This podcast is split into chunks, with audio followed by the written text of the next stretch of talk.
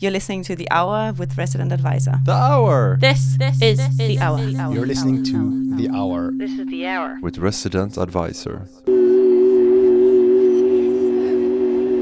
Hello, and welcome to The Hour, RA's blend of documentaries, discussion, interviews, and lots of other things besides. I'm Martha, producer of The Hour, here to guide you through. The next two episodes of The Hour will be an exploration of the economics of electronic music. Journalist, DJ, and music producer Angus Finlayson is here to break down this weighty subject. Here's Angus with part one.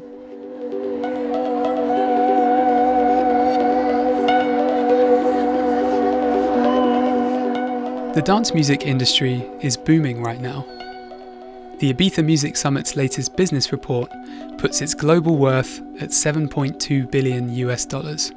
And we're not just talking about Calvin Harris and co.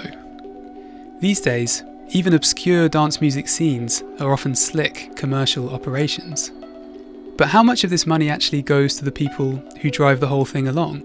The music producers. My name's Angus Finlayson, and besides contributing to RA, I make music under the name Minor Science. In the past year or so, I've seen discussions on this topic flare up repeatedly on social media. Producers, DJs, and dance music fans have begun to question the mechanisms underpinning the industry and to ask whether they're really fair. Some talk of a crisis for underground music producers, who have seen traditional income streams dry up while other actors in the scene seem to be doing as well as ever. As a producer myself, I was keen to get a deeper understanding of these issues. Do recent changes in music distribution and consumption mean that people like me should give up on their dream of making a stable living from their music? Or is it simply a matter of adapting to the new reality?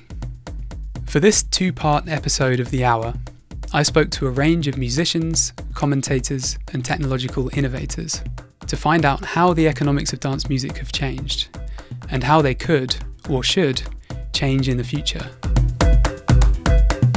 In the first episode, we'll be looking at the most direct way of earning income from music selling it to fans. In the age of streaming, this is no longer as simple as it perhaps once was. To start with, I spoke to Matt Dryhurst, a thinker, theorist, and artist with a keen understanding of how new technologies are shaping underground music communities. My name is Matt Dryhurst. I work on artworks and uh, teach in Berlin and have an active Twitter account. Do you think it's harder for a musician to earn money from their music now than it was in the past? Yes and no. Um, undeniably, it is easier to publish your music online and hypothetically receive compensation for the downloading or purchase of that music. Um, that is undeniably easier.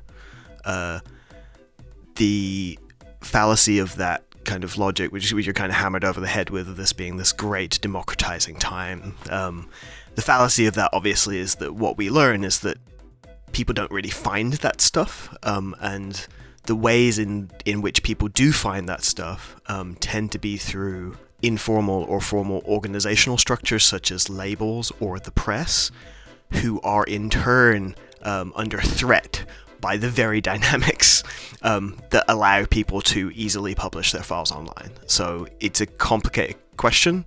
Um, I think that for the communities that I care about and I suspect you care about, it is increasingly becoming more difficult um, because the criteria I would suggest for uh, the kind of things that I care about is that they tend to have a relationship with an archive, they tend to have a relationship with precedents. So you mean kind of a, a an existing or historical kind of musical tradition, or Exactly, and they can abstract as far away from that tradition as they like, but they tend to be in conversation with those things. But yeah, so I think that for those kind of communities that traditionally have interacted with curatorial bodies or uh, or kind of institutional bodies that have determined the archive, for which there are like numerous criticisms that can be leveled. Those those bodies and institutions can always be improved, and that's very legitimate.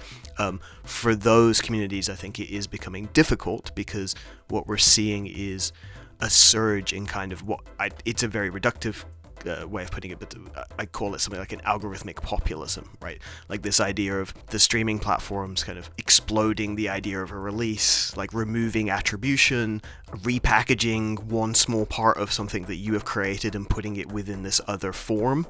Tends to be more Are you sort of playlists or playlists and ex- exactly, and also going toward kind of like an upvote, upvoting kind of the the biggest marketing campaign wins kind of scenario, which which is yeah like a, a, a kind of dystopian free market approach, which I, I try and push back on because the the people I care about generally don't tend to win in those environments. You've quite neatly moved us on to the issue of streaming, which is obviously a big factor in this new musical landscape.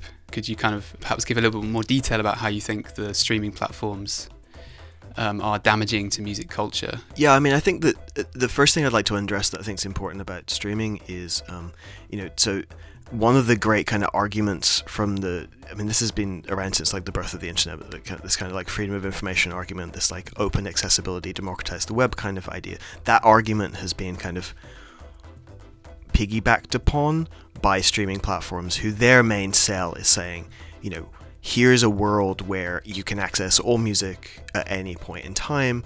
And so the argument toward communities that traditionally I would care about is we're removing gatekeepers, right?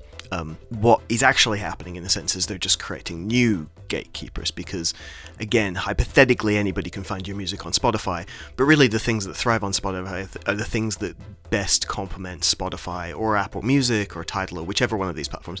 Um, best complement their objectives. So you have new institutions, new gatekeepers in, in, in essence, and, and a few of the ways that you see them butt up against this this tradition is, for example, on Spotify you'll see uh, a lack of attribution or accreditation, a kind of like a, a, a, placelessness to the music, right? Like your music made in Berlin, supported by this community of people, supported by this label, um, financially by this label. All those uh, kind of contextual elements are stripped away from the music and certain songs your decision as an artist to collate songs in a certain way and have agency over the way people receive your work is all stripped away in favor of this kind of playlist format and particularly even more perniciously i think the kind of playlists that are curated by uh, kind of utilitarian utility, right? Like showering music. You know, that's I mean that's based that's offensive. It's it's an offensive concept. Um, um, and so so that's kind of one level of it is that I think like I push back against that notion period just because I think that that's it's offensive um, and kind of like uh, barbarian. Um, but then the other side, of course, is the payment and compensation thing because um, you know streaming services like Spotify and they still haven't figured this out. Um, in making these grand promises to people, saying, "Well, oh, we're going to have all the music in the world, um, and it's going to be the low, low price of nothing if you take, if you, you know, will accept ads, or if you pay this much, you can you can have access." Um, promising all those people leads to very, very paltry returns, um, and so even though actually, and Spotify will argue this, um, they give a fairly good deal in terms of the profits that they're making from subscriber fees for plays on individual tracks the uh, the eventual pair of that is so paltry. I mean, it, it's it's it's like you know a, a, a band or, or a musician with a community will make more in a year from selling 10 t-shirts or something than they will from the entire spotify ecosystem right so um, there's kind of like a fundamental problem with that too where i think they've kind of oversold it um, my suspicion is that they oversold it because ultimately the thing that's the most beneficial to Spotify in that case is that they become the central repository for music upload, um, and they have their own methods to monetize that. Um, right? So it's kind of like the casino model, right? Like the house will always win. Like Spotify will always find a way to tweak whatever they're doing um, to end up being profitable by the end of it. And they've just only just become profitable. Um, but quite whether that uh, objective is uh, synonymous with the health of music communities or the progression of music as a medium or for or art form is like that's incredibly debatable to me and i think we're already seeing like the early signs that that is just not going to happen. I think that these two things are, are diametrically in opposition to one another and ought to be rejected. Matt isn't the only person with a critical view of the big streaming platforms. The producer, mixer, and sound engineer Marta Salogni cancelled her Spotify subscription back in March in protest at the company's opposition to a legal ruling which would have dramatically improved songwriters' streaming royalties in the US. She wrote in a tweet A company with such capital and influence as Spotify should set an honourable and sustainable example, not one driven by greed. This exploitative model is doomed to fail. Respect music, respect songwriters, pay us accordingly. The Hour's producer, Martha, spoke to Marta to find out more. My name is Marta Salogni and I'm a producer, mixer, and engineer. And I contribute to music in different forms, uh, artistically or technically. Recently worked with Holly Herndon, uh, Bjork, and a few others. so I've recently uh, cancelled my paid Spotify subscription because of a recent ruling of uh, the Copyright Royalty Board that was set to increase songwriter royalties by 44%. The royalties that come from streaming services. And um, streaming services had 90 days to oppose to that ruling, and the streaming services that did so uh, were Spotify, uh, Amazon, Pandora, and Google. Well, uh, Apple Music didn't, and what that meant was that what this act was trying to bring more fairness to songwriters' pays and rights now uh, stopped uh, from happening. Being uh, an industry professional, and uh, not only that, as being a person with uh, you know ethics and uh, moral grounds, I thought this act was absolutely vital to the songwriters and not only songwriters but also the people that contribute to music in different ways, like me. So this move by Spotify, especially being one of the mo- one of the you know biggest streaming services in the world, to me was very very short-sighted. It's a big punch in the face for the to the music industry. The response to the tweet was quite positive, in my opinion, as I got a lot of support and a lot of people didn't know about this act and they didn't know about Spotify and Amazon opposing to it. So if if anything is brought a bit more awareness of the current situation of um, you know copyrights and that is quite complicated territory to uh, to go and dig in um, sometimes because it basically goes it's behind behind the scene and not only behind the scene but it's quite technically complicated. I myself don't fully understand it. But uh, if there is something that we can make uh, visible, is the aftermath of it, which will be, you know, songwriters not being um, paid properly for their jobs, and uh, you know, streaming services don't pay songwriter enough already, and uh, without this increase, nothing is going to improve at all. Um, I'm just trying to set an example of uh, what's the uh, the best way of going about consuming music and buying music. You know, in the modern world where we can access uh, artist music via our computer, um, there must be a way that is fair for everyone. You know, fair for the artist and fair for the consumer. You know, there is still a lot of work to be done. I loved Spotify because it was really easy to access. It's got a huge catalog, and it's just an interface that I was really used to, uh, even for discovering new music. But still I had to change, and uh, uh, my commodity can, does not have to come before my ethics and what's right for me and uh, for the artist, you know. On the other side, I've been thinking also what's uh, um, a fair way for other people that, for example, can't even afford a subscription to access new music. So that's still uh, also a great area which I'm thinking about. You know, uh, how do we bring music to people basically for free, but without exploiting the artists and the people that work behind the uh, record? What I learned is that 100 paid streams equal one sale, one of the you know one physical sale, and 600 free streams equal one sale. So that's uh, quite a figure, right? I mean, 100 and 600. This is probably a good moment to look at a commonly asked question How much do streaming services pay per stream exactly?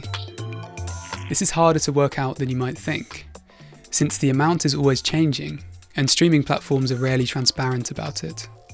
In a recent study, Digital Music News worked out some figures based on artist statements and other second hand data. At the top of the leaderboard, Napster pays artists an average of 0.019 US dollars per stream, or $1.90 for 100 streams. At the bottom, YouTube offers a little under 7 cents for 100 plays. Spotify sits fairly low in the rankings, at about 44 cents for 100 streams. This figure is an average. As Marta says, listens from premium users, that is, those who pay a monthly subscription, lead to bigger payouts than those from free users. Back to Marta. and I'm trying to also translate that into what it means for an artist to live off uh, the digital stream in terms of um, a minimum wage. And that's quite scary because it takes such a big amount of streams for an artist to earn uh, the amount of money that it takes to live. Tech giants such as Amazon and Spotify thriving and uh, making uh, lots of uh, capital. And so, how come the primary resource that they use, such as music and is written by songwriters, is absolutely exploited? It's a system that just doesn't work. If the artists that make the music that everyone enjoys and the streaming services basically exist because of that, and these artists cannot make a living out of it, then how are we gonna carry on towards that direction? Streaming generated more than half of the income earned by record labels last year. So how do we make these fair? Well, that's still being worked out, I think. It was only last year that uh, the Music Modernization Act was passed in the in the U.S. So basically, uh, this consisted in the creation of a mechanical licensing collective, uh, which was paid by the digital companies, and uh, what offer uh, it was a blanket license in return for improved payments to some writers. So that's something that you know uh, a step towards trying to make some um, some sense in this chaos, which is generated by the new, by the you know modernization of uh, the way that we consume music. All parties, and especially the ones that have the most monetary influence and hold the capital, like these tech giants, need to come to a compromise, which doesn't only mean it's a complete savage money earning mentality, but it needs to be uh, lean more towards realizing the importance of uh, the work. There seems to be some agreement that the way things are right now isn't ideal. But when did they change? And what were they like before? Telephone Tel Aviv, a producer with two decades of experience, gave me a long view on the economics of underground music. You know, you've been active for like 20 years and uh, have obviously seen things change a lot. Um, do you think it's become harder for a musician to earn money from the music they make? There's, there's. I mean, I'm a case study in that. You know, there was a sort of, there were kind of two golden eras of, you know, musicians making money from selling music. And the first one I want to say sort of peaked in the late '90s with you know CDs being twenty dollars, and uh, people bought them because there really wasn't an alternative. Now I wasn't really a part of that. Um, I sort of came in, you know, our first record uh, came out in 2001, and Hefty Records was the label that put it out, and Hefty was one of the first labels that uh, that was available on the iTunes store.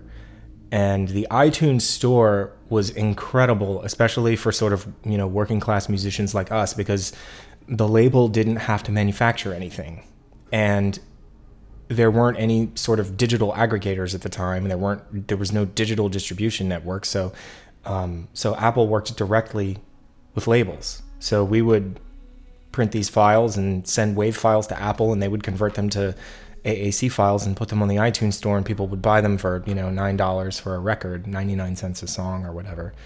And uh, so for labels and for smaller artists, it was incredible because if you sold, you know, 2,000 copies, digital download copies, that was $20,000 of revenue that you didn't have to spend five or six grand manufacturing. And uh, so this was sort of the golden era for us for like electronic music. You could make, you know, a small teacher's salary um, being sort of uh, lower to middle of the road musician, you know, maybe your shows were 250 to 450 people and you would sell 25,000 copies of your record. Let's say, you know, five or 6,000 vinyl, five or 6,000 CDs, and the rest digital. It was amazing. Like you could actually, you could tour a little bit and sell records a little bit. And it was, I mean, nobody was getting, I mean, we weren't getting rich from it, but, you know, I guess after, I guess by the time our second record was done and was out, it got to a point where it was like, ah, there's actually like a little bit of dough here and you can sort of make this a career. But that's all, you know, obviously we know that that's not really the case anymore. Those kind of royalties are, are long gone, long gone. I mean, what do you think has been the key change there? Um, is it just that consuming habits have moved away from paying for music in general? What started happening then is, you know, distribution companies started saying, "Oh, well, we need to arm ourselves with a with a digital distribution wing." So these I'm not naming names here, but there were like very well known, you know, dance music distributors that would take 30% of your digital before you and the label saw any of it. They would take Apple took their 30 or at the time it was 28%, and then and then uh, your digital distri- your distributor who distributed all your physical stuff would also take 30% of your digital. So label and artists are splitting 40% of what's left of digital that, you know, then the label takes half and then you get half. So as an artist you're getting you know, this is like by the late aughts, mind you. So by the end of the late aughts with all these digital distributors, the artist was seeing maybe 10, 20, 20%, probably best case scenario of their digital in a lot of cases. And uh, yeah, it was, uh, it started kind of falling apart. That was sort of the first step. And then right around the same time, uh, you know, the streaming came in and that just scuttled the whole thing because people are like, wow, I don't have to buy music. Well, why would I buy it anyway if I can just listen to it on my phone? You know, of course, there's a small subset of listeners, and depending on the project, there's a set of listeners that are that are really keen on buying things, and they're and they're and they're. It's really important to them to financially support the artists that they like because they have a vested interest in this artist being able to continue to make music. Um, but but that's the exception more than the rule for sure. Would you say that the dominance of streaming now has a kind of negative effect on on music culture beyond just the poor payouts? Is there some kind of cultural shift in terms of the way music is consumed or or the way that these streaming giants kind of reshape the whole music scene? I don't know if I have a really clever answer for that or if I have an answer that isn't better said by somebody else. But personally, I love the idea of streaming uh, as a listener. It's great. I can kind of preview the things that I like, but I sort of use it as like a. For me, streaming is sort of like the listening station at Tower Records in 1995. You know, I'll read something about a record. Somebody says, "Oh, this record's great," or maybe you should check this out. Or I'll read a piece about an artist and think, "Oh, I should go listen to that and see what it's like." I'll go to the streaming and kind of see see what it is, and if I love it, and then I end up usually buying it on Bandcamp or or if it's like a must-have, then I'll buy the vinyl. But I think most people just kind of, you know, maybe they, they consume more music and they consume it uh, in a in a way that's a little bit a little bit more dilettantish and, and not as much sort of really digging in on what the thing is. Because there is something to be said, you know, I'm old man yells at cloud now about this, but you know, there is something to be said about you know, when I was a kid and I bought a tape of a band that I loved, I would open the liner notes and read who, what kind of guitar strings did they use and who was the producer. It, it caused me to be more careful in my listening habits. You know, I paid a lot more attention. I, I think that streaming sort of devalues that, that listening experience for most people. As Telephone Tel Aviv suggests, it's not just musicians' bank accounts that have been affected by streaming. In a world dominated by Spotify and the like, the role that music plays in our lives and the value we place on it have changed. I called up Liz Pelly, a journalist who has written extensively about the ills of streaming, to find out more about these changes.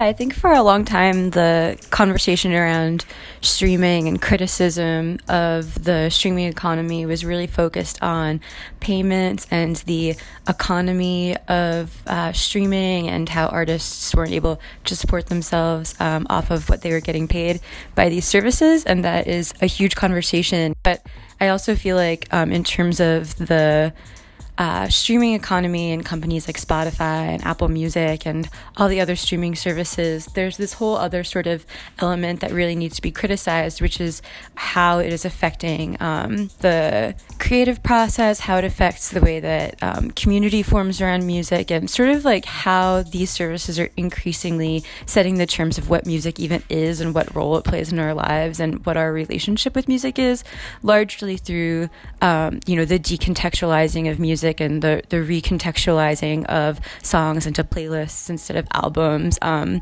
to uh, be sort of put in these boxes that um, segment audiences in new ways so that they're more easily commodifiable and sold to advertisers and um, that has a big picture on like what we understand music to be and um, what the role of music is in general. yeah, yeah. Something Spotify have said um, is that it's their goal to have more than a million artists be able to live off their art, which um, you know, from a musician's perspective, that sounds good. Um, but I guess these these issues you were talking about there might um, help us understand why that could actually be bad. Um, so, so what would that sort of future look like, where there are a million artists living off Spotify? You know, in what ways would their creativity be different from the kind that we might be imagining? There's a huge difference between the idea of um, making a living off of art and making a living off of Spotify, um, especially when um, streaming services like Spotify are um, platforms that are increasingly incentivizing the same types of music and incentivizing the same types of um, relationships with music um, and really prioritizing things like mood and activity and affect, which are a huge part of their business model. And it's a huge way that they connect with advertisers. and when that is the overarching dynamic of the environment um, that creates a situation where yeah like certain types of music are incentivized um, and it really is important to keep in mind because there are a lot of myths about um, platform neutrality and the idea that these platforms are like tools for artists to use. But a question that i think is important to ask is you know with spotify with digital tools in general even beyond music is like the extent to which we're using the tools or the tools are using us. And um, because Spotify is largely an advertising platform, um, I think it's important to keep those questions in mind just in terms of like who is really profiting off of our interactions with these services. There's a bunch of different trends that um, have emerged in music as a result of the different things that are incentivized by platforms. There's this whole other phenomenon um, of you know background music and music that is sort of um, meant to be you know something that you're listening to while you're working or while you're driving or exercising like music that is um, tailored to like be in the background while you're performing certain activities. And i think that that actually also is really tied in with um, advertising as well. In the article that I um, wrote last year, Stream Bait Pop, um, I was talking about you know this phenomenon of Spotify core, um, which is a term that a bunch of music journalists have started using to describe like this specific sound of music that does well in the streaming economy. Um, and if you look in the big picture, like Spotify core really is the, the style of music, and um, it's very like chill and um, emotional music. Um, the trajectory of how this music, I think, came to be um, prominent on Spotify really does go back to like the evolution of playlists and the prominence of mood and activity playlists. And when you think about what is incentivized by mood and activity playlists, it has to, a lot to do with trends like chill and um, different moods and emotions. You've written as well about um, how Spotify is eroding existing music industry structures, like how they appear to be trying to replace music labels, for instance. Um, could you talk a little bit about what they're doing there? Oh, yeah, I think you were talking about this article that I wrote last year, um, sort of like comparing Spotify and Uber, um, which is, you know, I think it's important that we talk about music platforms and in the same conversations that um, we're criticizing other tech companies. Um, but I was I was referring, you know, mostly towards um, Spotify's um, turn towards uh, doing contracts with independent artists and um, advances and sort of like in some ways signing artists directly to the platform. And spotify has said that it's not trying to be a record label but there has been talk of advances and um, deals directly with independent artists. And i think that you know any um, major tech company or platform um, that is like trying to replace independent record labels in that way um, needs to come under criticism. Um, you know, there's so much more that independent record labels provide to independent music communities beyond just the technology to um, distribute music. Um, independent record labels are a huge part of the social fabric of what makes up independent music culture and i think that's like something that is um, really important to keep in mind. Independent record labels you know like um, help connect dots between communities and often are locally focused. There's just like this whole other element of um, what it means to um, support and create culture that a, a tech company um, such as spotify i don't think could ever um, be part of do you think this fits in with a with a wider trend of um, these big digital platforms kind of reshaping local communities? Like, um, I read this article you wrote recently about how Facebook is um, kind of making things difficult for DIY spaces, for instance. So there's like a general trend of the local being kind of invaded by these generalized platforms. I think that the erosion of local music communities at the hands of enormous tech platforms isn't something that is uh, solely the fault of Spotify, but it's definitely a big piece of the puzzle. There's also obviously, I think it's important to think about the way platforms like Facebook and Instagram and other major platforms have also become tools that local music communities are increasingly beholden to for organizing events and communicating and booking tours. And um, I think that the extent to which those tools have become an integral part of what it means to form community around music today. Also is like worthy of immense criticism um, and uh, you know thinking about the types of interactions that those platforms incentivize um, and the ways that we're allowing communication at the whim of platforms like facebook instagram and also twitter to become part of yeah how we form community around music i think is also something to be critical of it's time to hear from an artist with a radical approach to these big tech platforms. I'm Xin. I've uh, released uh, an EP last year on Subtext, um, and then I've contributed to a couple compilations on net labels like ANBA, Genome, 666 MVP, and Intruder Alert. And your release on Subtext that you mentioned was distributed in a particular way. Um, could you explain that? Yeah, so um, we chose to make it available solely through independent platforms and not um, available to stream on like Spotify or Tidal or whatever. Um, that was a bit tricky to navigate that, I guess, during the promo period. Um, so we had to make a few things available, like on SoundCloud for streams and whatever. Why did you decide to do it that way? I have a number of qualms about streaming, I guess, as you know most people do nowadays. Um, and I guess I was feeling a bit frustrated with um, how homogenous the kind of landscape generally seems, and just kind of wanted to try to do something different. Um, so I was thinking about, you know, why why release music in the first place, what I might want from doing that, um, and I guess it wasn't so much a question of reach necessarily. Um, I don't know, just kind of thinking about questions like how do I want people to engage with my music. Um, you said you have some qualms with streaming. I guess there's the financial aspects that people discuss, but there are also other perhaps harder to quantify aspects to, to streaming that musicians aren't so happy with. Yeah, the way that Spotify, like the pro rata method of splitting royalties, just kind of fucks over a lot of smaller artists. Pro rata refers to the way that Spotify divides up the money owed to artists. In a given month, Spotify gathers together all of the money to be distributed and then splits it between the songs in its catalogue based on how much they were listened to. So, if an Ed Sheeran song gets 1% of all plays in July, then 1% of the money from July goes to Ed Sheeran. All the major streaming platforms use this model, and while it might seem pretty fair, it tends to favour mainstream artists who attract high numbers of listens. Some argue that streaming platforms should instead adopt a user centric distribution model. This would mean that if I spent my July listening exclusively to the noise musician Merzbow, then all of my subscription fee, at least the bit of it which goes to artists, would be paid to Merzbow. With the current model, no matter how niche my listening habits, a chunk of my subscription money goes to big stars like Ed Sheeran. Back to Shin.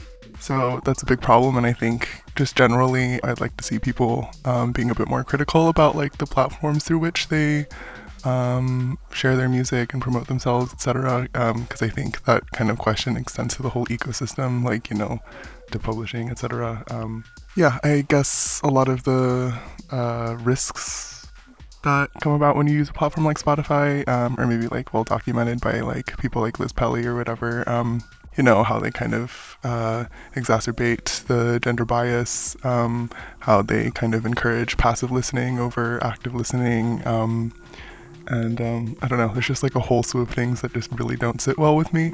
I don't like that method of engaging with music for myself either. Did you find that avoiding those big streaming platforms made things harder? Or in what ways did that make things harder?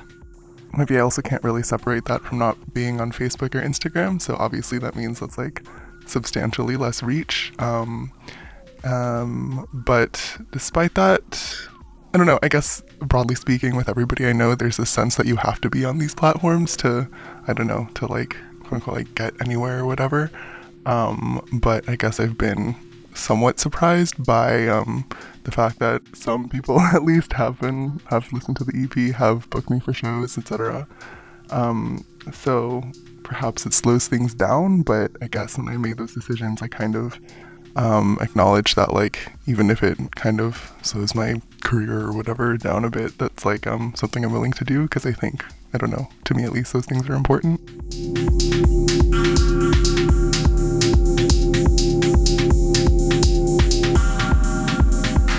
You're listening to The Hour from RA. If you're enjoying this episode, you can revisit our archive of shows on residentadvisor.net stroke podcasts.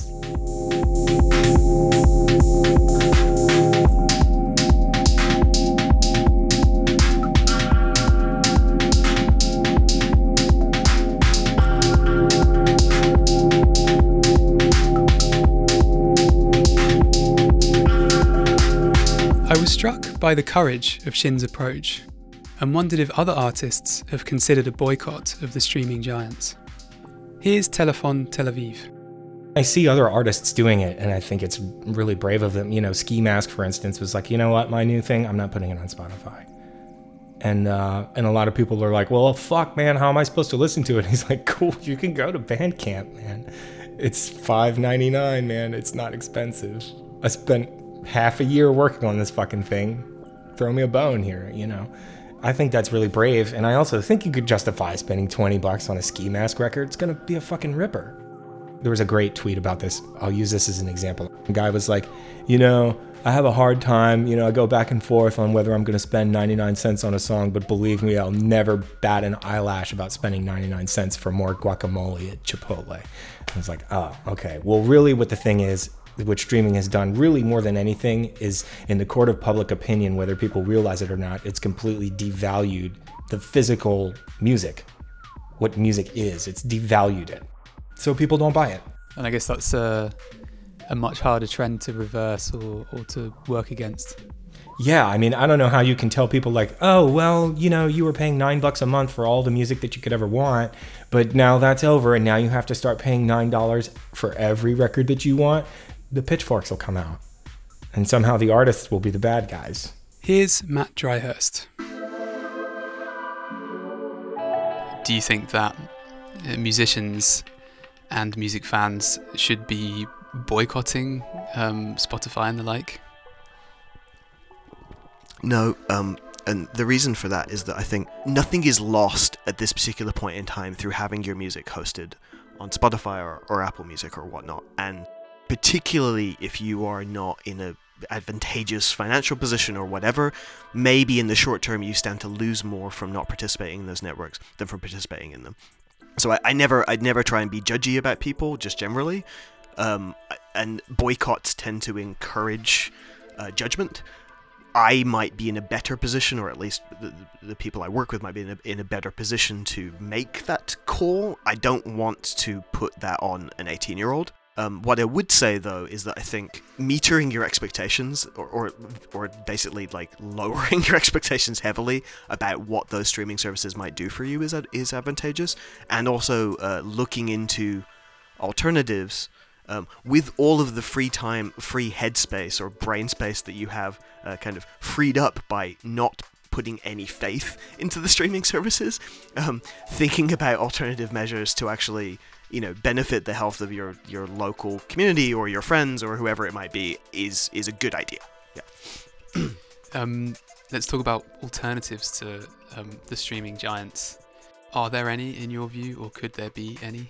In the short term, there's a few there's a few good things. Um, th- these are sh- I, I say short term because I actually don't think these things are long term competitive. There's a Berlin-based organization called Resonate that is actually um, has actually put a lot of time and effort into trying to produce a better deal for people with streaming. Um, and my suggestion with Resonate is why not just put your music on there too? I think that that's there's nothing lost in that process. Um, in the short term, Bandcamp is great. I have no ill will toward Bandcamp. I think Bandcamp is basically, you know, the the the big the closest approximation you could have to a record store. Um, if people don't live in a place where they could physically acquire records, uh, Bandcamp is an incredible way for them to compensate you for the work that you've done. So I think Bandcamp is awesome and people should support it. Um, similarly, Avalon Emerson and, and Lewis have put together this Buy Music Club, for example, ideas like that of kind of uh, attributing people and using whatever platform you might have to point people to towards purchasing something is a really good idea. My name is Avalon Emerson. I make music and I DJ, and together with Lewis, um, we started Buy Music Club. My name is Lewis Center. I'm a, a, software developer based here in Berlin, music enthusiast and regular music downloader, but uh, predominantly work as a software developer here. And what is Buy Music Club? The basic concept is that Buy Music Club is is a website where you create lists of your favorite Bandcamp releases, or maybe lists around a certain like topic of Bandcamp releases, collections of things, um, and then you, you publish them to the website and you, you share them with people. Towards the end of last year, we had been looking at and discussing this marketing campaign that Spotify had been doing. It's like their end of year marketing campaigns where they basically like let their artists and labels like crunch stats and allow people to publish those numbers and stats to. So Spotify Wrapped, right? Yeah. We'd seen that, and I mean, we, we have a lot of like different uh, opinions and thoughts on like big streaming platforms, and I guess there's been a lot of discussion recently about like how equitable and how fair these like streaming platforms are for like independent artists, and I guess within the dance music space, there's a lot of like independent creators doing their thing. So we'd been like looking at that and talking about it and kind of thinking about how much that marketing campaign sort of didn't really stick with us or didn't really feel particularly great. Avalon said it would be really cool if I think you wanted to do like a Google Doc or something of just your favorite Bandcamp releases of last year and then put that out there and just like encourage people to go through it and listen to things, find the things that they wanted to buy and support the artists on that list. Just to kind of like start a conversation around that. And then through that, the idea of okay, let's publish that list, but maybe let's also create something on top of it where everyone who's interested in creating a list can do the same thing and then share it through the platform as well. And that's what the platform is. What, what is it about Bandcamp that made you want to direct people there specifically as opposed to towards some other platform where they could consume music?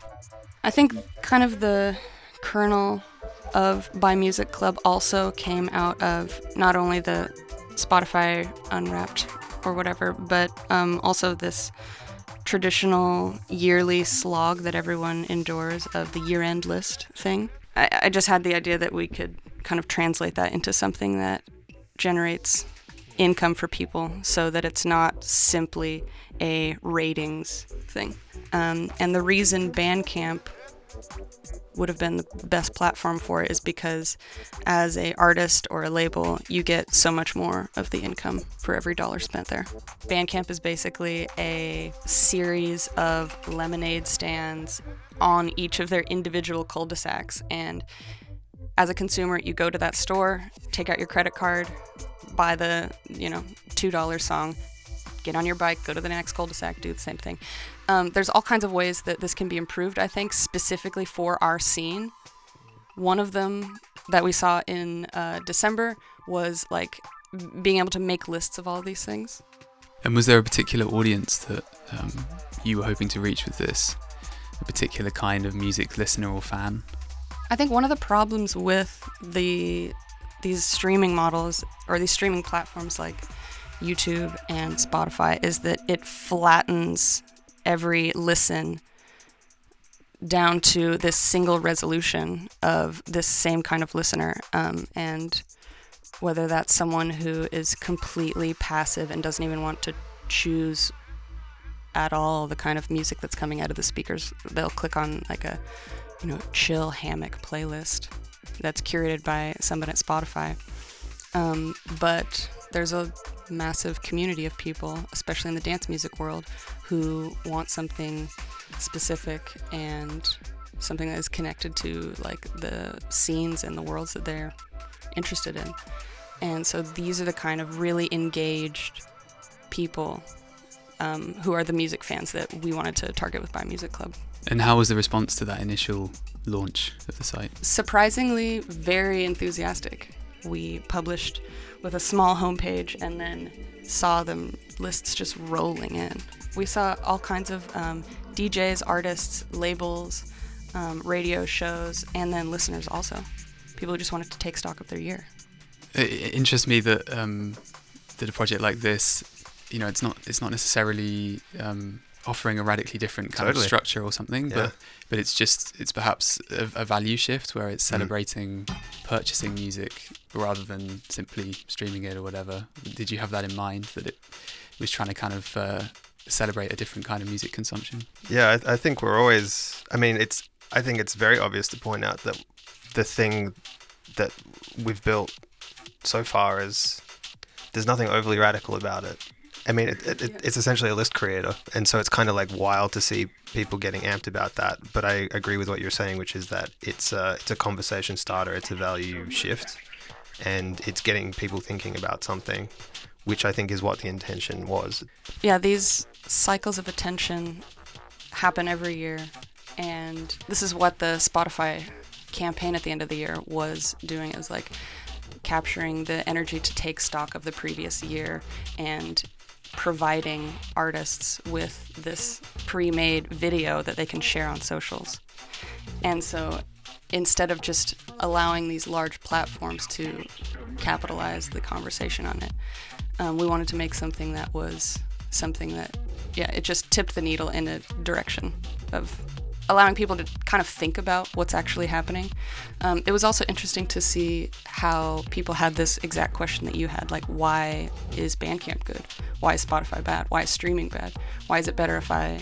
It, why does a label or an artist make three times more if they sell an EP on Bandcamp versus if they um, do on Beatport?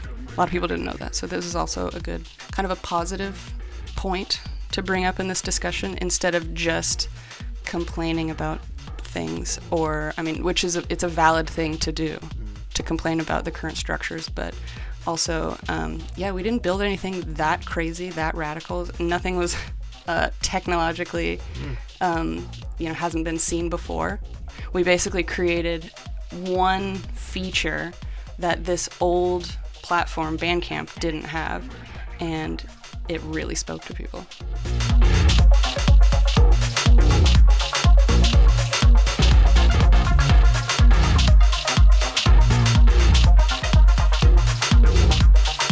Here's Liz Pelly. When you think about the economics of music and the economics of a platform like Spotify versus the economics of a platform like Bandcamp, um, obviously Bandcamp is a, a platform that, from an economic perspective, is uh, much more friendly to artists. Um, uh, you know, solely based on the fact that it's a platform that encourages.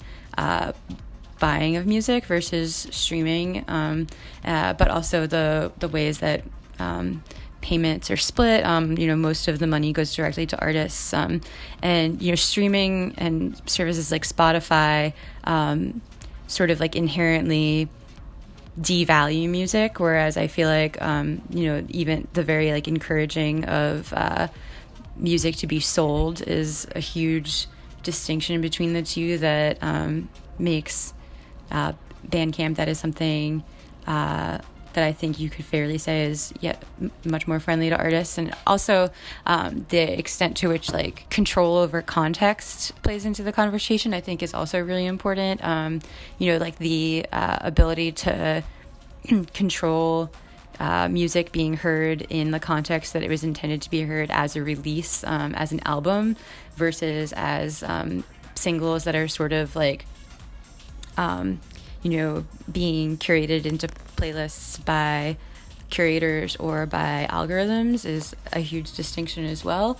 Um, but every artist needs to decide for themselves what tools work for them, and every fan needs to decide what tools work for them. You know, I think that a lot of the um, uh, weight of these decisions about what uh, tools are uh, the most fair or what tools um, should be embraced often falls onto artists and labels. But I also think that as listeners, we need to do. Uh, listeners and fans and like members of music communities, we also need to do the same sort of reckoning um, about what digital tools um, uh, make sense for us or like feel um, inspiring to us, and like which uh, tools we want to be part of our relationship with music. Um, and for some people, that might be Bandcamp. Um, but yeah, I think there are also some artists who don't want any um, platform or medium at all to come in between them and their fans and listeners. And um, that also is, I think, something that would be interesting to see more people experiment with. I think that what has happened is barely reversible. Here's Mat again. I don't want to be defeatist about it, but I'm I'm not very confident that we can reverse the damaging effects that streaming has had.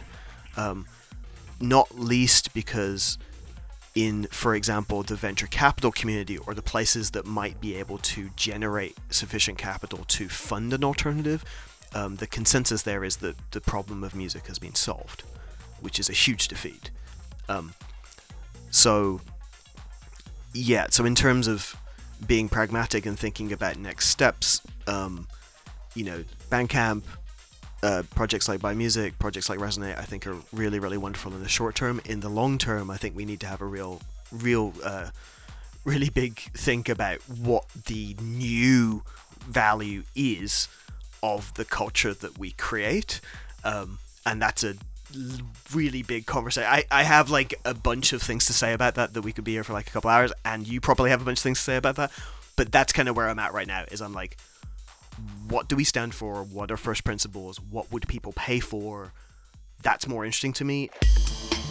Personally, I've been thinking a lot about clubs from the basic observation that the cultures that tend to endure tend to own space. And uh, there's a bunch of different stuff happening around ownership of space, uh, equity agreements. There's some mm, changes happening in that universe, and I'm like, oh, this is kind of interesting. Um, looking into the club space, for example, like there, there was this great legacy in the kind of 70s groups like Superstudio, Italian kind of utopian architects and designers who were thinking about club design. A lot of that thinking ended up being put into the hacienda. The way that they were reconceiving clubs is is common to most people's clubbing experience now. But for my personal interest, you can go even further back actually. Um, like in the late 1800s in Germany, there were more radical ideas about the future of socializing than are happening currently. Um, and so, you know, that is my kind of provocation in a sense. Is a lot of like, in particular, even with the Twitter stuff, I'm just like, hey guys, like, liberate yourself from these very limited parameters that are being imposed on you by people who don't care about your culture. Like, if you guys decided tomorrow that the future of your micro scene was dogs, no, but really, I, it, whatever. It, it, that's cool. Like, and I think there's m- maybe more promise there than saying, well, if only we just, you know, change the size of the artwork on a streaming platform, then then people will pay. And I'm like, I, I, I, I don't know what to tell you. Like, I don't think that that's true. Um, so yeah, so I think that in a sense, you know, and, and under the principle that as an as an artist or as a you know, uh, as a person who's like deeply participating in culture, it's part of your job to be a bit visionary, you know, let a thousand flowers bloom. You know, I mean, I think that, that that's way more exciting to me than than uh, than being like, yeah, well, how do we trick people to buy something that you know that, that has that has kind of been been buried. You know, that, that's and it's really sad. It's it's it's really sad, but uh, yeah, yeah. So I think just thinking is good.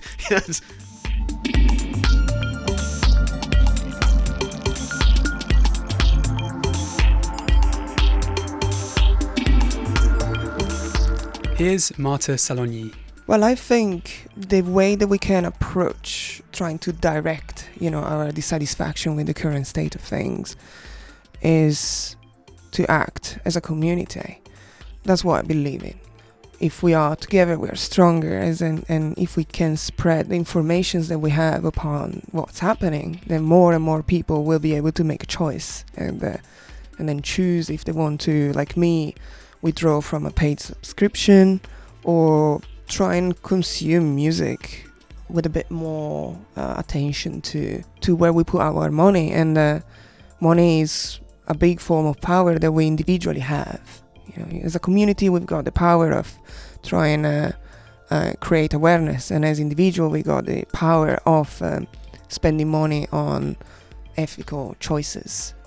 For music fans that care and, and have the time and uh, the possibility to make a choice on well, how they consume music, I would suggest uh, uh, Apple Music because Apple Music did not oppose to the to the uh, copyright royalty board increase in songwriters royalty rates, Bandcamp, uh, uh, and going directly going directly to the artist uh, after a gig or the artist's website, and generally start trying to be informed and on how they spend their money. I asked Liz Pelly if she thinks that streaming services are here to stay.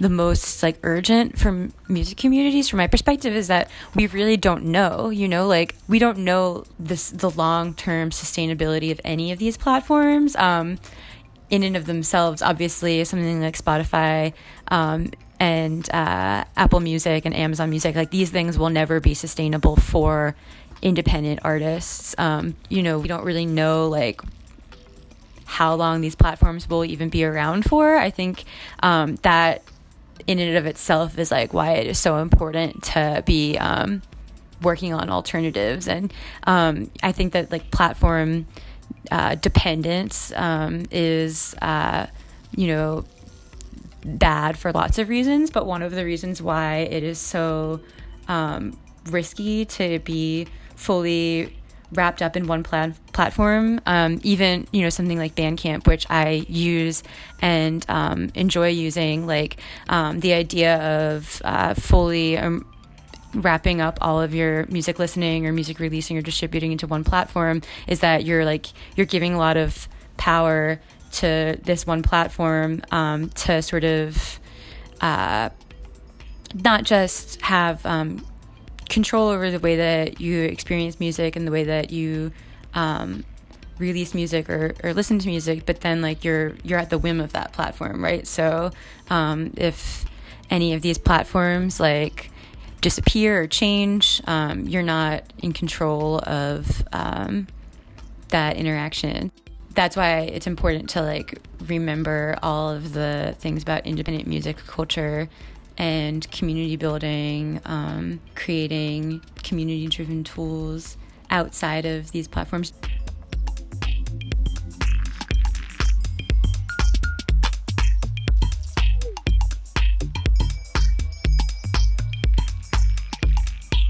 I definitely think we're in a period of time where um, artists and fans alike really need to be um, like reckoning with the role that digital tools of all types play um, in the distribution and promotion of music, but also like how music communities function. And um, I would never tell anyone not to experiment with um, removing their work from a certain platform if they felt like that platform wasn't um, serving them. I think that this is a period where we should be experimenting not everything is going to work for all artists. Um, I don't think that, uh, you know, what the tools that work for one artist or community or fan um, aren't necessarily going to work for another artist or fan or community. Um, so, yeah, like experimenting with um, different available tools to figure out what works for you as an artist or someone who runs a label or someone who um, is a fan of music, I think um, is a really important thing to be doing right now.